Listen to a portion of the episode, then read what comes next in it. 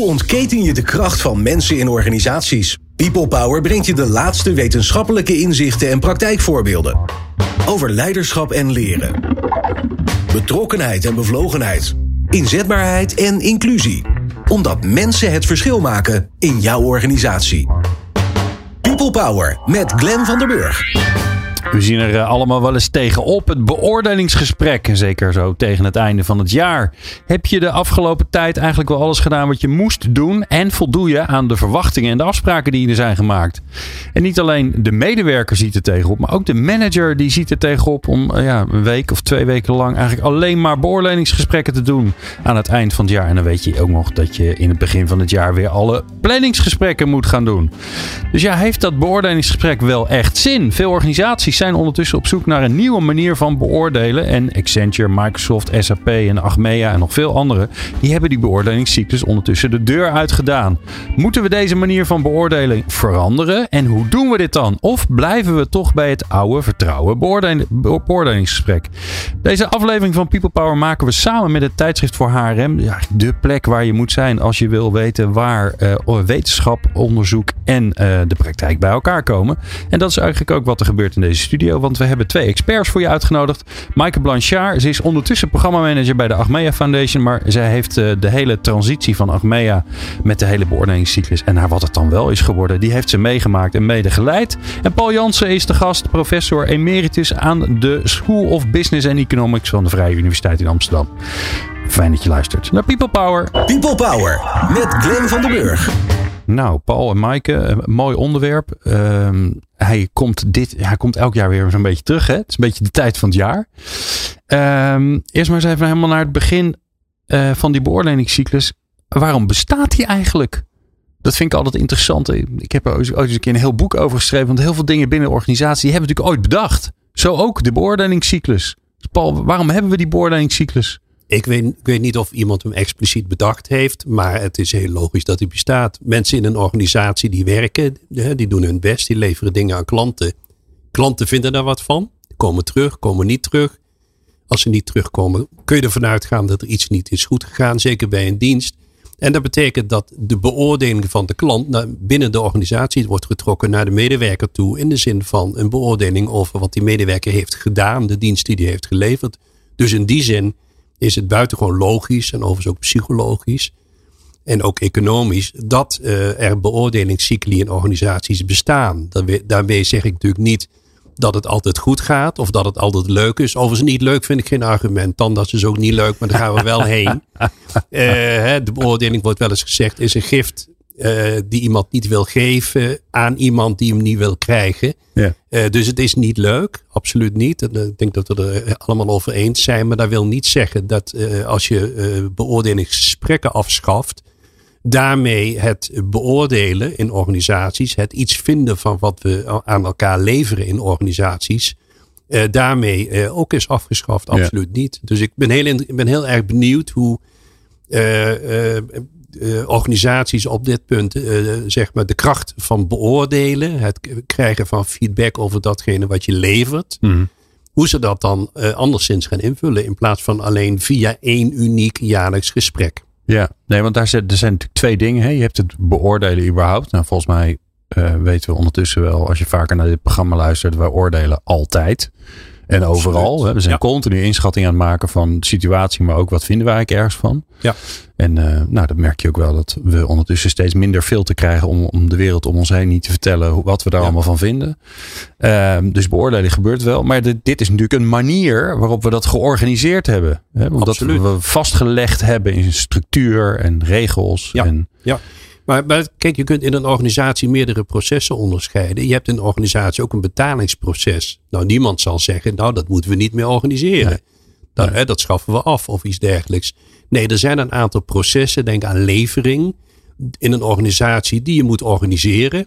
Hè, organiseren in de zin van wie doet wat op welke manier. Hoe krijgen we klantenfeedback enzovoorts. En één proces eh, wat heel belangrijk is in een organisatie is het arbeidsproces van medewerkers, zeker in dienstverlenende organisaties, zoals ik ook zelf heb gedaan aan de universiteit. Als je onderwijs geeft aan studenten, dan is het wel van belang dat die studenten uh, waar krijgen voor hun geld en voor hun inzet. Ja. Nou, dan krijg je dus een beoordeling. Dus ik werd ook beoordeeld op mijn collegegedrag, mijn collegegeven. Ja. Ja, en dan ben je eigenlijk als, uh, als medewerker ben je het product, hè, zou je kunnen zeggen. Zoals Ja, een adviseur of Je, een... je maakt het product. Ik bedoel Ja. dat, dat bij dienstverlenende organisaties, dat geldt voor onderwijs, maar inmiddels voor heel veel diensten.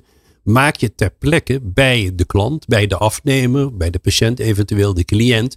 Maak je het product. Dat betekent dat het beoordelen natuurlijk wel heel sterk over jou gaat. En dat is niet altijd leuk natuurlijk. Zeker omdat de gemiddelde afnemer toch geneigd zal zijn om zijn, zijn of haar beoordelingen heel kwalitatief te formuleren. In termen van ik vond het niet leuk. Of nog erger, ik vond jou niet leuk. Ja.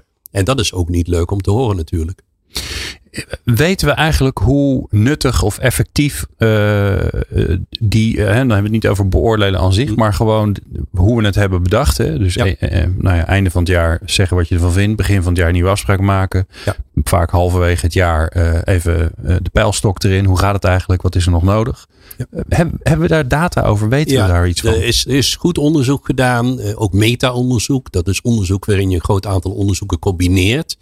Naar de effectiviteit bijvoorbeeld van feedback geven, ook via dit soort gesprekken. En dan zie je dat in een derde van het gevallen het negatief werkt. Dus dat betekent Oh. dat mensen zelfs na een goede beoordeling, klinkt toch wat merkwaardig, na het gesprek zich minder gemotiveerd voelen. Er zijn een aantal redenen voor. Eh een daarvan is dat, dat toch vaak die gesprekken het karakter hebben van ik controleer jou. Dus het hele jaar door trek je met je manager op als collega's, als vrienden. En één keer per jaar heb je wat ik noem toch een- een, gewapend gesprek. Er zit iemand tegenover mij en die gaat iets van mij vinden. En dat is niet zonder consequenties. Het, het heeft Ja, ja. effect op mijn eh, Ook iemand die macht over jou heeft. Beloning, absoluut. ja. Eh, maar daarnaast heeft het ook te maken met het feit hoe, de, hoe die gesprekken gevoerd worden. Het, het maakt nogal wat uit of je tegen iemand zegt: joh, je hebt niet goed gedaan en ik had toch anders verwacht. En jongen, jongen. Of je zegt tegen iemand: eh, Ik heb je gevraagd om dit gesprek voor te bereiden. Ik heb je gevraagd om vier dingen te noemen. waar jij het gevoel hebt dat je belangrijke dingen voor onze organisatie gedaan hebt. Eh, ik heb er ook meegekeken. Laten we samen eens kijken wat we daarvan vinden. Dan krijg je natuurlijk een heel ander soort gesprek. Ook meer concreet, gedragsmatig. In termen van leveren. Wat wij ook doen bij onderwijs. Dit was eh, je hoorcollege. Dit is de bedoeling van een hoorcollege. Dat komt eruit. Daar gaat dus iets niet goed. Laten we samen eens kijken wat je eraan kan doen. Dan krijg je een heel ander soort gesprek. Overigens nog steeds niet leuk. Want het is nooit leuk om te horen dat je het niet goed doet. Kijk, als ik straks achteraf van luisteraars te horen krijg. Jansen was een rammelaar, een onduidelijke mummelaar. Dan ga ik toch niet plezierig naar huis. Dat is niet anders. Wij willen graag Ja. leuke feedback. Tot nu toe gaat het goed. Maar, eh, nou, dankjewel. Hè, dat, dat is, Ja, toch? Dat, is de Ja. kracht van complimentjes. Maar als je het gesprek zo inricht, dan gaat het wel goed. We kunnen het erover ze hebben. Of je Maar is dat dan, is dat dan Paul, omdat je, ehm, eh, omdat je niet zegt, ik ben teleurgesteld, want je hebt niet gedaan wat we afgesproken hebben, maar dat je zegt, oké, wat hebben we afgesproken en, en hoe is dat eigenlijk gegaan? Dat je veel meer over de output en het gedrag gaat hebben dan dat je een soort van algemeenheden blijft. De kern is dat je het niet over de persoon hebt. Dus je zegt niet, Paul, jij bent slecht. Nee, je zegt, Paul, jij deed dit en dit, dat en dat. Hè, In je hoorcollege eh, stond je met de rug naar studenten op het bord te schrijven en tegelijkertijd Ja. te praten. En dat wordt niet handig, gewaardeerd. want mensen Ja. willen je mond kunnen zien, hè, willen je lippen kunnen lezen. Dat soort technische feedback, dan heb je het eens over, opeens over gedrag. En mensen vinden het veel minder erg dat ze feedback krijgen op hun concrete gedrag. Zeker als ze zien dat die feedback ook herkenbaar is. Dan op hun persoon. Het interessante is dat vroeger beoordelingsformulieren, daar stonden persoonskwalificaties op. Ambitieus. Ik zou bijna zeggen karaktereigenschappen. Ja. Daar zijn we gelukkig van afgestapt. Nu staan er competenties. Hè? Dus in het kader van onderwijs.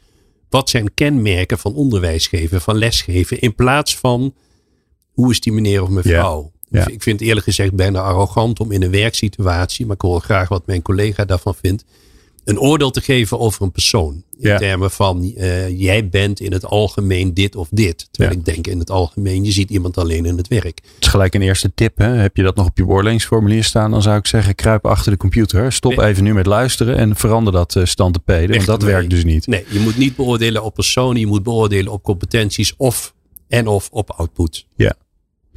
Maaike, ehm, jullie zijn er gewoon mee gestopt. Nou, niet gewoon, maar we zijn er wel mee gestopt. Ja. Dat klopt. Nou ja, dat, is, dat, dat, dat komt dan in de pers. Hè? En, en jij bent met, eh, met jouw fijne collega hier eerder geweest om daarover te praten. Ehm, dat is ondertussen alweer een paar jaar geleden. eh, hebben wij net geconstateerd samen. Ehm, dus dat gewoon stoppen, dat was natuurlijk helemaal niet zo. Dat is natuurlijk een, een proces. Wat was de aanleiding, aanleiding daarvan? Waar, waar begint zoiets? Ehm, nou, uiteindelijk zijn we per 1 januari 2019 echt gestopt met het beoordelingssysteem. Eh, we zijn, we hadden het er net nog over, over jouw artikel, over eh, waarom doen we die beoordelingsgesprekken. Ja, 2015. 2015. Goedemorgen. Ja, en in die tijd zijn we ook gaan kijken van eh, het, het werkt niet goed. Het geeft meer frustratie bij zowel medewerker als bij leidinggevenden. En hoe kunnen we het anders doen? We zagen ook dat de wereld steeds sneller veranderde. En dan maakten mensen aan het begin van het jaar afspraken. En aan het einde van het jaar dachten ze, wat had ik ook alweer afgesproken? Waar word ik op beoordeeld? Ik heb hele andere dingen gedaan, want de wereld verandert. Eh, maar met name dat stukje frustratie, hè? dat werd net ook al genoemd. Hè? Niemand kijkt er naar uit. Leidinggevenden vinden het lastige gesprekken.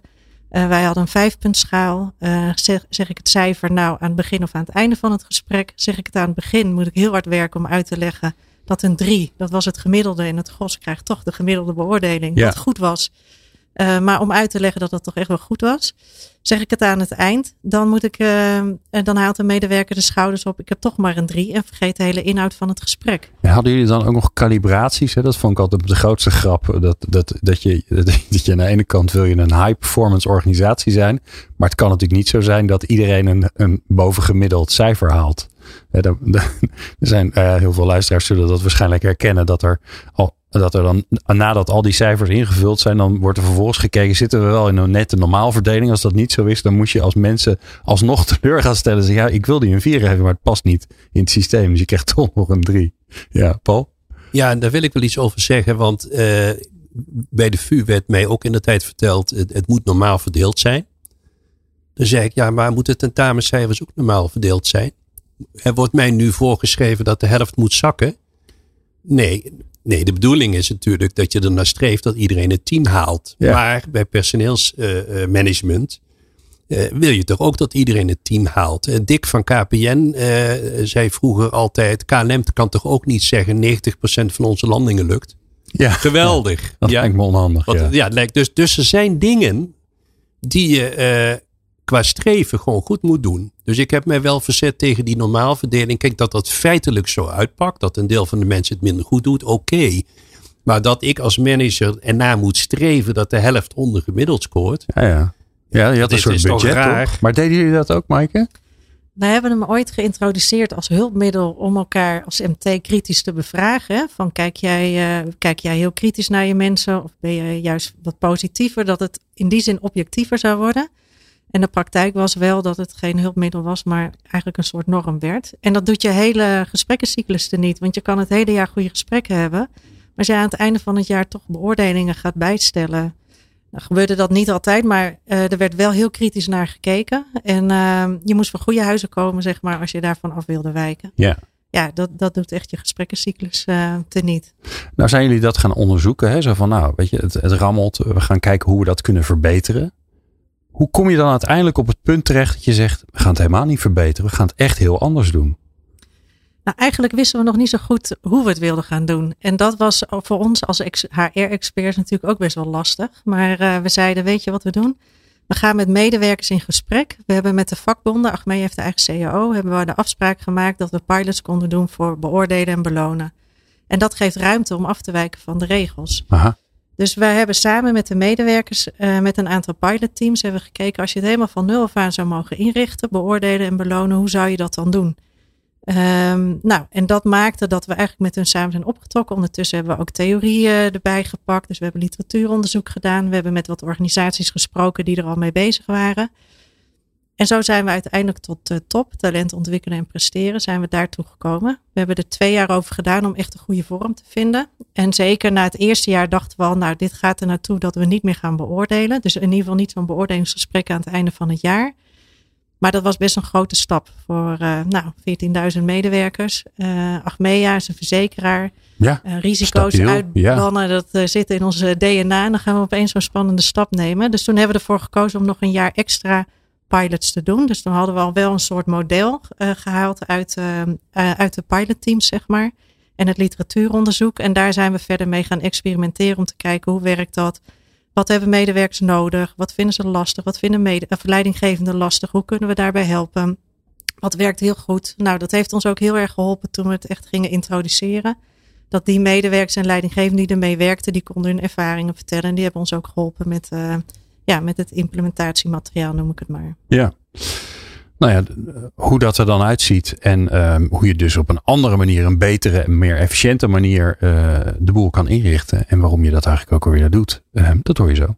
Experts en wetenschappers over de kracht van mensen in organisaties. People Power.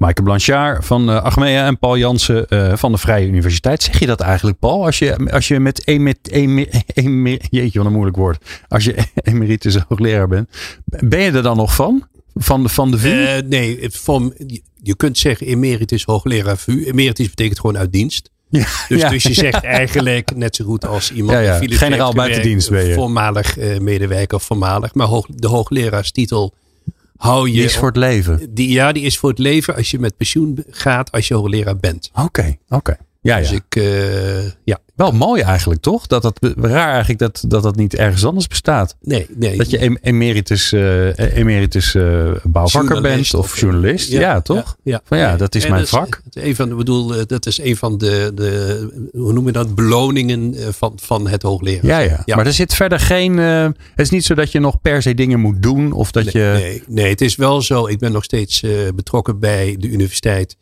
via promoties. Ik heb er al vroeg heen en uh, dat wel, die lopen, lopen nog door en zo een paar andere zaken. En ik werk overigens ook tussendoor, is wel interessant om te vermelden, dat ik weer één dag in dienst ben. Ook echt in dienst. Ik, ik uh, heb een arbeidscontract bij de Hogeschool Leiden. Oké. Okay. Dus ik werk als gepensioneerde een dag in de week door. Wat ja. leuk. Ja, ja. ja.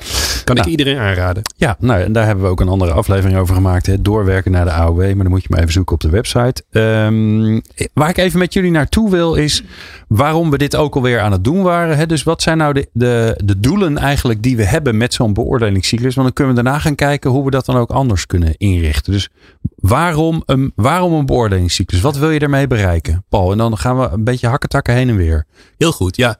Uh, Um, ja, eigenlijk heel simpel. Het, het, probleem met beoordelen is dat er meerdere doelen zijn. Een medewerker wil weten hoe hij het doet. Een medewerker wil feedback krijgen op hoe hij het doet.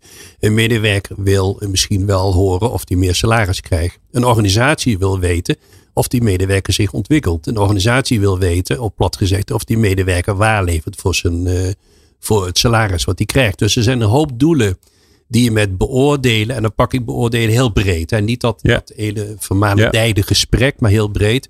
Een hoop doelen die je wilt bereiken. En dat maakt overigens meteen, uh, denk bijvoorbeeld aan ontwikkelen, daar kijk je vooruit. Uh, terwijl als je, terug, als je een beoordeling geeft, kijk je, ja. kijk je terug.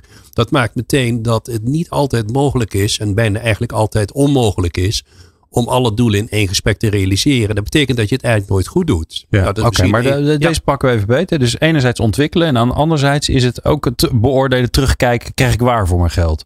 Maaike, wat wil je er nog aan toevoegen? Wat, wat, wat, wat wilden we er nog meer mee bereiken? In de oude systematiek. Ja, in de oude systematiek. Ja, waarom deden we het überhaupt? Nou, volgens mij uh, doe je performance management omdat je je doelen als organisatie wil halen. En daarmee uh, cascadeerde je dat naar de doelen van de medewerker. En de medewerker wilde in het gesprek graag horen of hij het goed gedaan had of niet. Maar die is ook wel interessant, hè? want ik zie dan zo inderdaad zo'n piramide vormen. Dus bovenin ergens hebben we een soort doel van de organisatie. We willen zoveel procent groeien of willen zo, zo'n klantbeleving of weet ik veel, dat soort mooie dingen. En dan zakt dat door de organisatie heen. En als je dus alle doelen van de mensen die het echte werk doen, die dus onderin die piramide zitten, als je dat op zou tellen, dan heb je het doel behaald. Dat was een beetje de gedachte, toch? Dat, dat was de theorie. Ja, en dat doe je dan één keer per jaar en dan mag er niks veranderen in het jaar. Nee. Dat en was het idee daarbij is dat de manager, dus jouw leidinggevende, niet jij, maar jouw manager, die moet vanuit de algemene doelen van de organisatie een vertaling maken naar de doelen voor de afdeling. En dat weer doorvertalen naar jouw individuele doelen. Ja, dat, dat was, was dat, het idee. Ja, en dat spreek je dan in januari met elkaar af. Ja, en toch? het idee daarbij ja. is. Uh, dan hebben we al een maand gehad, dus 1 twaalfde van het jaar heb je al niet ja. kunnen werken ja. eraan. En het idee is natuurlijk, en daar hoor je de kritiek, uh, dat je denkt dat je dan een jaar lang niks verandert. Hè, de wereld blijft gewoon doordraaien. Het idee is dat die manager dat allemaal weet en kan. Dat hij ook zijn medewerkers kent of haar medewerkers kent. En precies weet wat die medewerkers hun doelen zouden moeten zijn. Terwijl die medewerkers natuurlijk verschillen. Dus er zitten een aantal aannames achter die uh, zeker op dit moment, maar vroeger eigenlijk ook al natuurlijk twijfelachtig zijn. Ja. En, en hoe zit het dan met uh, mensen waarvan we op, op een gegeven moment erachter komen, eigenlijk passen ze niet meer bij de organisatie? Hè? Dossieropbouw noemen we dat dan heel prachtig. Is dat stiekem ook niet een doel wat er altijd achter heeft gezeten? Uh, nou, de beoordelingsscore kon daarbij helpen. Hè? Als je een uh, onvoldoende score kreeg, dan kon dat helpen bij de dossieropbouw. Maar de praktijk is ook wel vaak zo geweest dat je eerst een krappe drie krijgt. Hè? Als het vijfpuntschaal is. Van nou, Ja. het is net, uh, nou, net voldoende. Drie met een net, waarschuwing, eh, ja. dus dat zegt dan nog niks als je dossier opbouwt. Dus een, een, eh, een beoordelingsscore, hij helpt in mijn ogen niet bij dossieropbouw. Dan moet je gewoon het goede gesprek met elkaar voeren en ook een goede verslaglegging doen. En de beloning, Paul, want dat, die zitten vaak ook aan vast. Hè? Eh, nou, er staat vaak, eh, bij Achmea zal het ook zo geweest zijn. staat in de CO. Hm. Bij een beoordeling van drie krijg je zoveel procent erbij. Bij een beoordeling van een vier, wat bij de een beter is en de ander slechter. Dat is ook wel een ingewikkelde Ja, taalverwarring. je je zegt vaak, dat valt tegen, want bij non-profit organisaties hè, waar ik ook gewerkt heb, bij de universiteit bestaat dat niet. Het is niet zo dat, dat er een, een bonus krijgt als je een goede beoordeling krijgt. En er zijn een hoop organisaties die in het verleden de koppeling hebben gelegd. Prestatiebeloning met hele ingewikkelde systemen van targets en per target zoveel percentage erbij. Eh, behoorlijk wat organisaties hebben dat losgelaten vanwege twee dingen. Eén, eh, negatieve effecten dat mensen gingen alleen doen wat betaald werd. Hm. Dus nou, dan, dan, iedereen kent die voorbeeld natuurlijk wel. En ten tweede, wat men vaak vergeet, er zitten enorme gedoekosten, noem ik dat aan. Er is een enorm gedoe om zo'n systeem eh, neer te zetten. Terwijl je natuurlijk ook gewoon kunt zeggen, als iedereen het goed doet, dan krijgt iedereen 2% of 3%. Ja. Ik zeg altijd tegen medewerkers, als je het goed doet, mag je blijven. Dat zei ik, dat was niet leuk. Maar ja, ik bedoel, je kunt toch moeilijk zeggen, je wordt, eh, eh, als je eh, normaal, als je het goed wilt doen, dan moet je een bonus krijgen. Bedoel, je krijgt ook je gek, salaris om Ja. je werk goed te doen. Ja. En als iemand het niet goed doet, dan zijn er allerlei redenen voor. En die moet je natuurlijk goed uitzoeken. Maar daar hoef je natuurlijk niet een jaar voor te wachten. Ja, maar, maar als je exceptioneel goed bent. En dat is een beetje de, ook een beetje een soort aanname die erachter zat toch altijd. Maar als je exceptioneel, exceptioneel goed bent, dan wil je toch beter, dan wil je daar meer voor hebben dan de ander. Dus het is toch ook een soort van eerlijkheidsprincipe van ja, ja als ik eh, vijf stappen meer zet dan mijn collega, ja, dan moet er toch wel ook wel verschil zijn in, nou ja, wat dat dan oplevert. Het probleem alleen daarbij is, ik, ik kan me dat wel voorstellen, maar het probleem daarbij is dat veel mensen denken dat ze gemiddeld beter zijn dan gemiddeld. Ja. Dus dan worden er heel veel mensen teleurgesteld. Ja, dat is wel grappig. hè. Ik heb dat ook wel eens in een zaal gedaan en dan gevraagd wie, wie denkt er dat hij Ja. beter dan gemiddeld presteert ten opzichte van zijn collega's. En dan steekt 80% zijn hand op alle mannen en een paar vrouwen. Ja. En ehm, ja, dat kan natuurlijk niet. Nee, nee bovendien, dit, dat is één argument, hè, dat, dat veel mensen dat denken. Het tweede argument is, als je zo goed bent, nou oké, probeer maar een, een betere functie te krijgen. En als het, hè, in een groot bedrijf eh, moet dat toch lukken. En als dat niet lukt, dus dan los je het op via loopbaanbeleid. Lukt dat niet? Ja, misschien wil men jou dan niet. En misschien ben je dus niet zo goed als je denkt. Ja. Overigens kun je natuurlijk altijd, dat heb ik ook zelf wel een keer gedaan, nog toen ik bij PTT werkte, voor een hele exceptionele prestatie kon je altijd een gratificatie uitdelen. Maar die kwam onverwacht. Die werd dus niet van, en je gaat niet bij verjaardag vertellen, als, die, eh, als je jarig bent, dan krijg je dit en dit. Veug je er maar op. Ja. Dat doe je niet. Nee. Nee. Een gratificatie krijg je onverwacht voor een hele bijzondere prestatie. Ik wil Ja. daar nog even op inhaken hoor, wat jij eh, net zei. Ehm, wij zeggen bij uh, Achmea waarderen is meer dan belonen. Dus het zit hem niet alleen in het salaris. Wij zeggen wij gaan ervan uit positief mensbeeld. Iedereen, we gaan ervan uit dat iedereen zijn werk goed doet. Dus we gaan er niet vanuit dat we allemaal voor iedereen dossier moeten opbouwen voor het geval het niet goed gaat. Uh, en, wij, uh, en wij leggen de norm ook hoog. Hè? We verwachten dat mensen het goed doen. Er hoort een goed arbeidsvoorwaardenpakket bij. Uh, en dan hoef je dus niet iedere keer om de tafel om het over het salaris te hebben. En als iemand het dus uitzonderlijk goed doet, nou, dan is die misschien wel rijp voor een promotie. Of Ja. het, het zit in andere dingen dan alleen in geld. Dat moet je goed geregeld hebben, anders worden mensen ontevreden. Als je dat uh, goed geregeld hebt, dan gaat het echt om ontwikkeling, uh, om waardering geven. Dat klinkt misschien uh, heel goedkoop, kost geen geld. Hè? Compliment, je deed het net ook al eventjes. Ja. Maar echt waardering krijgen voor je werk, dat werkt enorm motiverend. En dan is het ook kijken naar Wat vindt iemand leuk om te doen? Waar wil hij zich nog verder in ontwikkelen? En dat je daarin de waardering geeft om dat te doen, dat leuke project. Uh, of op een andere afdeling uh, meewerken of nou ja, whatever. Maar dat vraagt dus van de leidinggevende dat hij ook goed kijkt naar de medewerker. Uh, en daar samen over in gesprek is van wat, wat drijft jou of hoe, ja, dat hij goed weet of zij weet hoe hij die medewerker kan waarderen. Ja, wat grappig is natuurlijk ook, hè, is dat we in ons hoofd hebben op het moment dat iemand veel beter presteert dan iemand anders, dat dat, dat wat moet opleveren. Dus dat je, daar zit natuurlijk nog steeds achter dat je werkt om geld te verdienen. Dat is natuurlijk ook wel zo. Maar, de, maar dat je ook alleen maar harder werkt om geld te verdienen. Terwijl vaak mensen gewoon harder werken. Omdat ze gewoon heel gemotiveerd, gepassioneerd zijn. Dat ze het heel leuk vinden wat ze doen. Dus heel vaak, en dat hopen we natuurlijk altijd een beetje ook hier bij People Power te stimuleren. Heel vaak zit de beloning van je werk gewoon in, in het werk. Ja. omdat je het gewoon heel leuk vindt om te doen. Ja, de, de, de intrinsieke motivatie heet dat. Hè? Dus dat het werk op zichzelf al belonend is dat klopt. Ik heb zelf vaak het gevoel gehad dat ik werd betaald voor mijn hobby. Dat moet je natuurlijk niet overdrijven. Nee, en ook niet te hard eh, zeggen ook. Niet te hard zeggen, want dan hebben ze wel daar uh, ideeën over ten aanzien van personeelsmanagement. Je mag er ook geen misbruik van maken. Ik heb wel eens een discussie gehad uh, met, met een groep managers in de zaal. We hebben het overigens nu over belonen, niet over beoordelen. Ja. Uh, die, uh, dan ging het over prestatiebeloning. Toen heb ik het voorbeeld gebruikt van de verpleegster. Ik zei, ja, die krijgt geen prestatiebeloning. Maar zie eens, iedereen die in ziekenhuis heeft gelegen, kan dat bevestigen. Hoe hard en goed en prettig die werken. En toen werd er gezegd, ja, dat is misschien een ander slag mensen. En toen zei ik, ja, dan zou ik maar eens kijken of jullie dat soort slag mensen misschien moeten hebben. Dus er zit ook iets meewaardigs in van sommigen die zijn intrinsiek gemotiveerd. Die ja, dus blijkbaar niet goed te betalen. En anderen, de managers in die zaal, die moet je blijkbaar schoppen. Ja. Met geld. Ja. En dat moeten we natuurlijk niet willen. Nee, dus dat is ook iets wat je je af moet vragen op het moment dat je bonus en beloningen in je hoofd nodig hebt om mensen te motiveren. Dan is er misschien iets anders aan de hand. Ja. Ik wil wel één kanttekening maken. We hebben het over intrinsieke motivatie. Er is gewoon werk wat niet leuk is, wat je ook niet leuk maakt. Een voorbeeld is een verkoper die heel vaak calls moet doen. Uh, cold calls. Dus echt koud bellen naar iemand toe die niet weet dat hij gebeld wordt en proberen iets te verkopen. Dan krijg je vaak uh, het lid op je neus. Hè. Dus je wordt vaak gezegd, meneer, ik heb er geen belangstelling voor. Om dat soort mensen toch te motiveren om door te gaan, werkt het, blijkt, om daar een flinke beloning op te zetten als het lukt. Ja. Het is, dat heeft de voordelen dat mensen blijven doorgaan. Het nadeel is natuurlijk dat het uh, mensen ertoe kan verleiden om uh, sluipweggetjes eh, te vinden. Om die verkoop te verhogen. Dus bijvoorbeeld de klanten niet netjes voor te lichten. Ja, ja, dat is dan weer de, de, de downside ervan.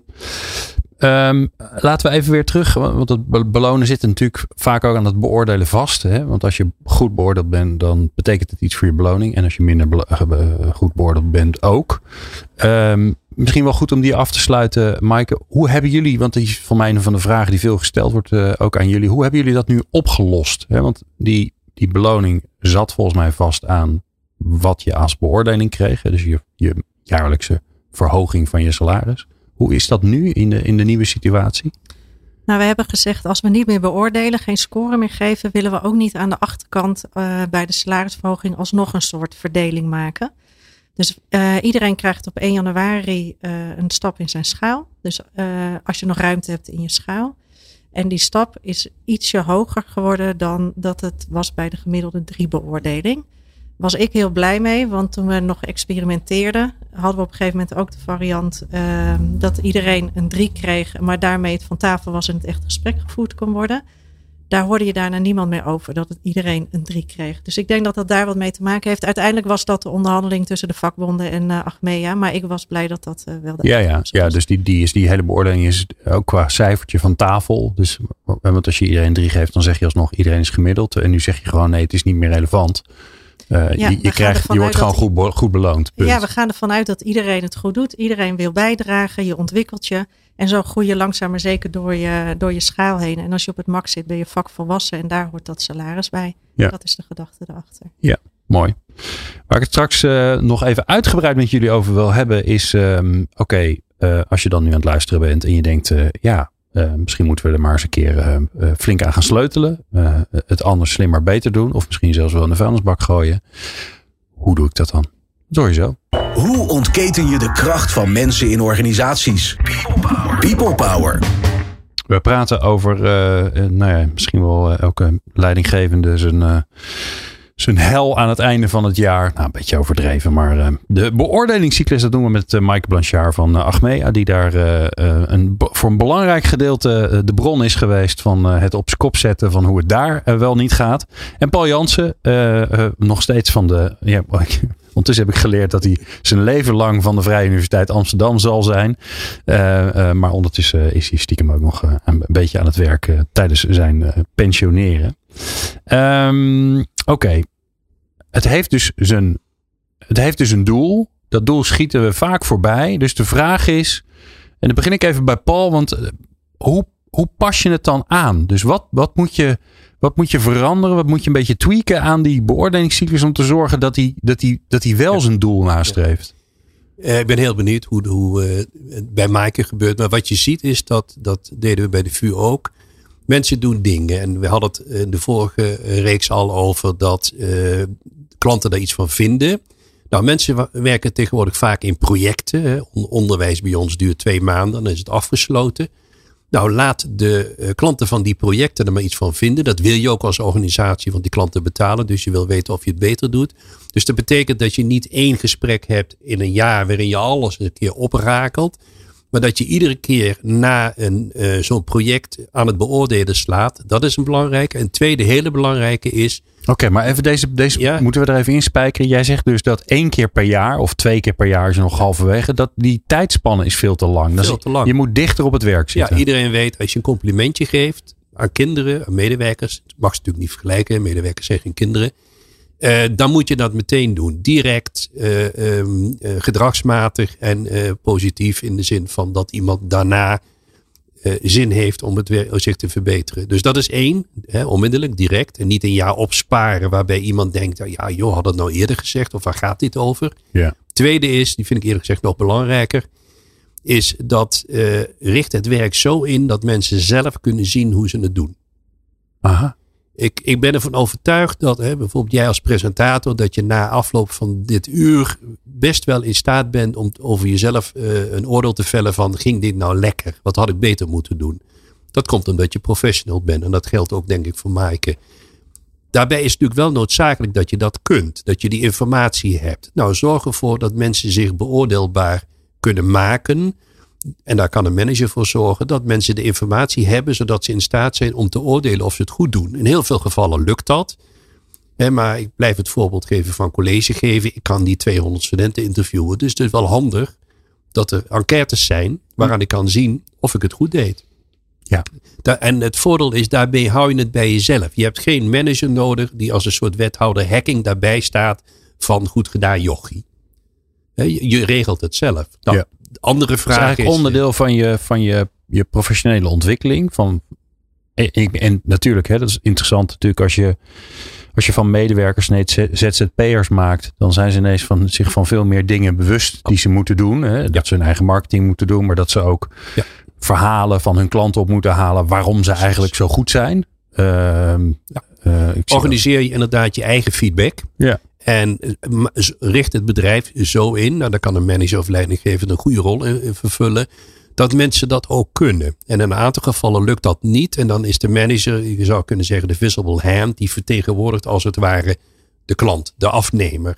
Maar bij voorkeur organiseer je het zo dat mensen het zelf kunnen doen. En dan heb je er geen omkeken meer naar. Behalve dan, we moeten eerlijk zijn, er is een groep mensen die feedback ontloopt. Die hoop je met werving en selectie eh, niet in je organisatie te krijgen, maar die zijn er wel. Ja, die zul je dus wat dwingender uh, aan, toch aan feedback moeten blootstellen. Maar dat zijn uitzonderingen. Ja, alright. Nou, twee belangrijke dingen dus. Vaker, uh, meer dichter op het resultaat of het werk zelf. En zeg je eigenlijk, ja, geef het als als ontwikkeltool aan de medewerkers zelf. Zodat ze een soort dashboard hebben waarbij ze gewoon kunnen zien, ja, hoe gaat het eigenlijk? Een goed voorbeeld in van het laatste is, ik, uh, er zijn mensen die werken terwijl de manager hen niet ziet. Die werken in het buitenland of die werken altijd thuis. Nou, er werd dan gedoe eh, van, hoe doe je dat dan, de beoordeling? Nou, vrij simpel. Zorg de medewerker er moet ervoor zorgen dat de manager hem of haar kan beoordelen of de medewerker, nog belangrijker, moet ervoor zorgen dat hij zichzelf kan beoordelen. En hooguit dat de manager daar een check op kan doen. Nou, dan krijg je interessante processen. Dat Ja. mensen gaan nadenken hoe je dat doet. Ja, ik heb bij, ehm, eh, volgens mij was het KPMG, en ik weet niet of ze het nog steeds gebruiken, maar die hebben op een gegeven moment een, een pilot gedaan met een app, waarbij collega's elkaar feedback konden geven in het moment. Het is een hele simpele app. Dan hadden ze bijvoorbeeld een bijeenkomst gehad en dan kon je zeg maar elkaar eh, aangeven, goh, wat, wat vond ik nou, wat, wat heb ik je goed zien doen? Hè, dan zit je dus heel dicht op het gedrag. Ja. Maar wat zou je ook nog beter kunnen doen? En ja, dat kwam dan in die app weer terug eh, naar je, eigenlijk je dashboard. Ja. Eh, je kon ook actief mensen vragen om dat te doen. Dus dat vond ik wel grappig. Ik dacht, ja, dan, dan maak je het iets makkelijker dan dat je bij iedereen maar langsloopt en zegt, goh, vertel het eens, vertel het eens. En je hebt geen manager nodig die ertussen zit. Nee. De manager heeft ook helemaal geen zin in. Dat, dat is dan niet nodig. Nogmaals, interessant is. Ik vind het ook leuk eh, om straks daar Maaike over te horen. Wat doe je bij mensen bij wie je het gevoel hebt dat ze dat toch een beetje naast zich neerleggen? Ja. Nou, dat gaan we nog niet vragen, maar we willen natuurlijk eerst weten hoe het dan bij, bij Achmea in elkaar zit. Je hebt het al over top gehad. Dat, is, dat, is, een mooie afkorting die nog eens een keer leidt tot iets heel positiefs. Maar dat is eigenlijk, dat hele topprogramma is eigenlijk teruggekomen in plaats van die beoordelingscyclus. Ja, dat klopt. En dat bestaat uit eh, zes elementen. En eigenlijk noemde Paul er al eh, twee. Feedback en eh kort cyclisch. Dus je bent eigenlijk een- is het een continue dialoog. Maar daarnaast gaat het ook over eigen regie. Dus veel meer autonomie voor de medewerkers. En de talentbenadering. Dus ook goed kijken wat kan iemand goed. eh, en hoe kan die dat nog beter doen of daar beter in worden. In plaats van alleen te richten op wat iemand niet goed kan. Ehm, en reflecteren. Dat raakt ook wel een beetje beoordelen. Maar wij gebruiken de term beoordelen in principe niet meer. Dus medewerker maakt een zelfreflectie. En daar gaat hij ook mee eh, in gesprek eh, met de leidinggevende. Eh, dus het kort cyclische gaat heel erg over het hier en nu. En die zelfreflectie hebben we gezegd. Je moet ook ja, periodiek. En mag je zelf bepalen hoe vaak. Maar we zeggen in ieder geval moet dat minimaal één keer per jaar. Met wat meer afstand naar jezelf, naar je werk kijken. Maar Hm. vooral ook naar de toekomst. Hoe verandert het werk? Hoe kan ik of wil ik daarin mee? Eh, welke kant wil ik me op ontwikkelen? En dat vraagt van die leidinggevende meer een coachende rol. Dus nou zeg ik heel snel alle zes eh, de Ja, en dat zijn er nogal wat. Maar, maar als ik dat zo hoor, en ik weet het is natuurlijk stiekem al een beetje omdat je eerder bent geweest. Betekent eigenlijk dat bijna je hele HR-instrumentarium, de manier waarop je eh, vanuit HR helpt om tot goede prestaties te komen. Met, ont, hè, met opleidingen, met nou ja, inderdaad feedback, training, persoonlijke eh, leiderschap, al die onderdelen. Dat zit, dat zit daar hier allemaal in. Ja, en daarom is het ook goed om niet alleen naar beoordelingssystematiek te kijken. Het gaat om je hele werkgeverschap. En dat zit er, vind ik, bij Achmea heel goed in. Ontwikkeling staat echt centraal. We hebben eh, in de CAO nu ook ons All You Can Learn budget. Hè, dus onbeperkt opleidingsbudget. Eh, je ziet het in de 34-urige werkweek, waar eh, wat we hebben geïntroduceerd om leren, werken en zorgen te kunnen combineren. Eh, daar zit ook eigen regie in. Dat zit ook in het hybride werken, waar we natuurlijk allemaal volop mee aan de slag zijn. Dus zo hebben we meerdere, uh, ja, eigenlijk het hele werkgeverschap, daar past top ook in. Het Ja. moet niet een losstaand iets zijn, want dan werkt het niet. Het moet, ja, het moet in je hele werkgeverschap. eh, En daar zit natuurlijk een, een mens, ja, dat klinkt altijd een beetje groot, maar er zit natuurlijk een mensbeeld achter. En, en even simpel gezegd, daar zit een positief mensbeeld achter, waarbij heel veel vertrouwen uitspreekt. Want je gaat ervan uit dat mensen het goede komen doen. En dan, en dan, als je zo naar de wereld gaat kijken, dan ga je ineens andere dingen doen. Ja, dat klopt. Ja, Maar dat moet wel iedereen maar in geloven. Ja, en het is daarom ook niet iets wat je even invoert. Dus wij hebben ook, nou, we hebben dus twee jaar lang uh, in de vorm van pilot, zeg maar, zijn we tot ons model gekomen. En vervolgens hebben we ook drie jaar de tijd genomen om ermee, om dat iedereen er goed mee aan de slag kon. Er was echt een programma, dus veel ondersteuning, communicatie, hulpmiddelen, noem maar op. Maar eigenlijk is het nooit klaar. Want ik denk, nou zeker leidinggevenden hebben zo'n cruciale rol hierin om die veiligheid ook in het team te creëren. Dat je elkaar feedback durft te geven en dat je het kan ontvangen. Um, maar ook, net noemde ik even die cascade. En zei ja, in theorie uh, zou dat moeten werken. Maar het blijft natuurlijk heel belangrijk dat die leidinggevende ook heel duidelijk richting geeft. Welke kant gaan we op? Uh, wat wordt er gevraagd? Ook wat is de norm? En tegelijkertijd ook dat er ruimte gecreëerd wordt. Dat medewerkers bottom-up zeg maar ook een input kunnen leveren. Dus in plaats van dat het alleen een cascade van boven naar beneden is, heb je hem nu ook andersom. Wat weer heel erg helpt bij de zingeving zeg maar, en de motivatie van medewerkers. Dat ze weten waar ze aan bijdragen. Maar ook dat ze daar zelf uh, wat invloed op kunnen hebben. Ja. Paul, wat, wat, wat, wat roept het in je op? Want je hebt ongetwijfeld ook vragen. Daar ben ik wel benieuwd naar. Uh, Nou, ik heb hier geen, nou, ik heb wel een vraag aan Mike. Ik heb, nee, ik vind dit, dit heel ja, interessant. Klinkt zo arrogant alsof ik daar een, een, soort oordeel, beoordelaar ben van, van jullie systeem. En dat wil ik niet zijn. Nee, ik vind het heel interessant. En ik zie ook heel veel dingen hoor ik terug die we uit ons eigen onderzoek kennen. Nee, um, wat, wat je ook meer en meer ziet is dat een beoordeling een tweegesprek is. In de zin dat een manager een medewerker uitnodigt om ook iets van de manager te vinden. En dan natuurlijk wel in de rol van, van in de zin eh, van uh, in, word je ermee gecoacht enzovoort, dat soort zaken. En dat geeft die gesprekken ook meteen een hele andere kleur dan, dan zo'n gewapend gesprek waarbij een manager een papiertje pakt en zegt, nou joh, ik heb die en die gesproken en nou, het is allemaal niet best hoor. Of het was wel goed, maar ja, hadden we ook afgesproken natuurlijk. Het tweede is dat heel belangrijk is, beoordelen. wij praten niet over beoordelen, we praten over prestatiemanagement. En nog belangrijker, een prestatiemanagement systeem. Dus er zit een systeemkarakter in. En dat houdt in dat je het niet los ziet van belonen. Maar ook bijvoorbeeld van de cultuur van de organisatie. Het opleidingsplan en, enzovoort. En werving en selectie heel belangrijk. Dus dat je het veel breder vat dan alleen één gesprekje wat jaarlijks uh, gebeurt dat is wel wat terecht, maar je noemt het cascade geloof ik. Hè? Dus dat is vallen opstaan. Dat, in die zin eh, eh, zullen we zeker niet nu het laatste programma hebben en het laatste gesprek over beoordelen systemen. Dat blijft terugkomen, mede omdat het mensenwerk is en het ook moet zijn natuurlijk, want het gaat ook over mensen. Ik moet zeggen dat ik wel zie de afgelopen jaren, ik, ik zit dan, ik heb het voordeel dat ik kan terugkijken hè, als, als gepensioneerde dat heel duidelijk een aantal dingen verbeterd zijn. Ik zie, vergeleken met vroeger, managers met medewerkers praten. Gewoon echt praten. Ja, ja. dat vinden we nu normaal, maar dat was natuurlijk niet zo. Nee, hè? nee, en managers oordeelden of vonden iets. Of praten, spraken helemaal niet. Ik, ik, toen mijn eerste beoordelingsgesprek eh, kwam personeelszaken erbij zitten heel merkwaardig. Meneer of mevrouw die je nooit gezien hebt, kwam daarbij zitten alsof er iets mis kon gaan. Of ja, ja, ga je helemaal zorgen ja, maken. Ja. Dus dat, dat, dat is echt veranderd. En je ziet ook dat die gesprekken opener worden. Dat managers echt openstaan, zeker jonge generaties, voor feedback terug. Van ja, maar je hebt me dan nooit gecoacht of gesteund of iets dergelijks. Zonder dat dat wordt opgevat als een soort persoonlijke aanval. Dus er zijn echt, maken we op dit punt, het is een cascade, maar het is wel een echte nachtprocessie waarbij we uiteindelijk vooruitkomen. Ja. Nou kan ik me heel goed voorstellen dat eh, onze luisteraars nog heel veel vragen hebben. En zeker ook heel veel vragen over hoe dan bij, bij Achmee en hoe dan precies. Nou dan zou ik zeggen, luister even die vorige aflevering. Die zullen we als een linkje in de show notes zetten. Want dan word je daarin meegenomen.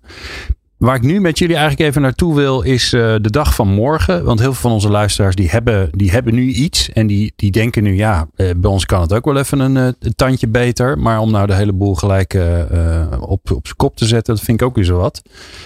Waar, waar, waar te beginnen? Waar kun je nu, morgen of overmorgen, kun je al een, ja, een verandering aanbrengen waardoor het een stuk beter wordt dan het is? En ga er maar even vanuit dat veel mensen gewoon nog de klassieke wijze in december beoordelen, in januari plannen en halverwege het jaar tegen elkaar zeggen: Goh, hoe, hoe gaat het ook? Ja, je moet het ook nog hebben over hoe gaat het. En dan meestal is dat pas september, want voor de zomer is het zo druk.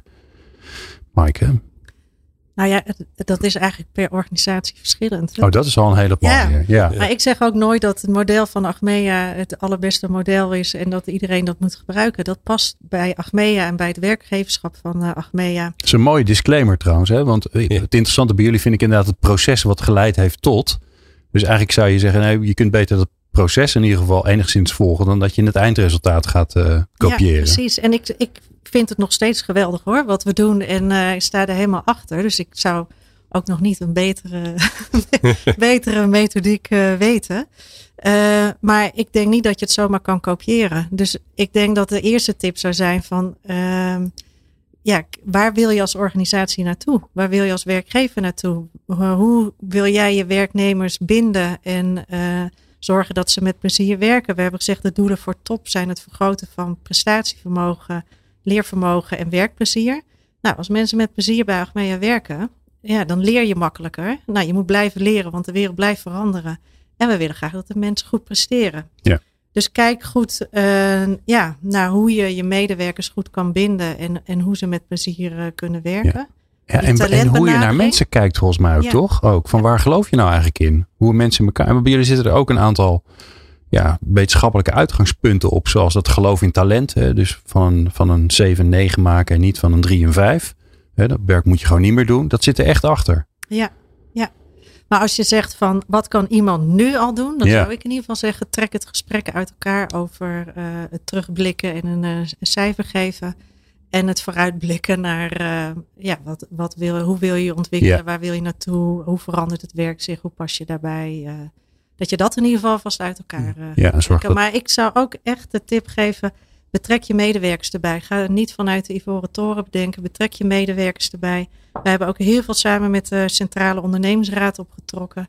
Nou, dat heeft ons echt enorm eh, geholpen. En dus samen met de medewerkers en leidinggevenden uit die pilotteams. Ja, daardoor is het echt iets van, ja, echt van Achmea geworden. Mooi. En niet van HR Achmea. Super. Top, top tip. Ga met je, met je collega's praten over hoe, hoe zou je het eigenlijk willen. Paul, jij hebt eh, de uitsmijter. Morgen, wat kunnen we doen? Ja, ik, ik heb daar natuurlijk weinig eh, toe te voegen aan wat Maaike zegt. Ga nadenken over wat nou eigenlijk het doel is van wat je nu doet. Of je nou een beoordelingsgesprek hebt of een systeem. Wat is nou het doel uiteindelijk? Voor medewerker en organisatie. En ik hou toch vaak managers voor. Probeer nou eens te denken vanuit de primaire vraag die een medewerker zichzelf zou moeten stellen. Wat moet ik hier doen om het goed te doen? Ik raad ook altijd studenten aan. Als je naar een bedrijf gaat en je hebt selectiegesprek. Vraag dan wat moet ik hier doen om het goed te doen? En als ze dan zeggen je best. Dan moet je zeggen prima, maar dan moet je straks niet zeuren als ik niet doe wat de bedoeling is. Ja, want ik heb mijn best gedaan. Ik heb mijn best gedaan. Ja. Dus wat moet ik hier doen om het goed te doen? En dan, dat is een hele simpele vraag, maar die legt me meteen op tafel. Wat is goed eigenlijk hier? Ja. En hoe vertaal ik dat naar acties? Eh, dus ik zou op die manier eh, eh, beginnen en niet meteen denken in systemen, gesprekken, formulieren en dergelijke. Uiteindelijk moet je dingen ook vastleggen. Gebeurt bij jullie ook bij Achmea. Maar daar zou ik absoluut van, eh, van uitgaan. En ook, de tweede tip is toch wel, denk uiteindelijk eh, aan wie je voor werkt. Ik vind dat alle mensen in organisaties, die werken uiteindelijk voor iemand die iets van hen of haar ontvangt, krijgt. Een student, een externe klant. Ook al zit je midden in de organisatie verscholen en ben je een submedewerker, dit en dit. Uiteindelijk is er een keten waarbij aan het einde een klant staat. Nou, denk er eens over na. Wat wil die van jou? Mooi. Ik dank jullie beiden zeer. Eh, volgens mij zeer inzichtelijk eh, ehm, eh, over iets wat toch een belangrijk onderdeel is van het HR-instrumentarium of het management-instrumentarium. De beoordelingscyclus. Michael Blanchard van Achmea en Paul Jansen eh, van, eh, van, zich, van zichzelf. ja, toch? De introductie wordt steeds leuker volgens mij. Wil je nou meer weten over beoordelen op de werkvloer? Eh, Paul Jansen heeft daar ook een, een artikel voor geschreven in het tijdschrift voor HRM. En het linkje daar naartoe, die vind je in de show notes. Dus dan kan je nog veel meer verdiepen in dit mooie onderwerp. Eh dankjewel voor het luisteren weer dit keer. En wij zijn natuurlijk zeer snel weer. Meer luisteren? Ga naar peoplepower.radio en abonneer je op onze podcast.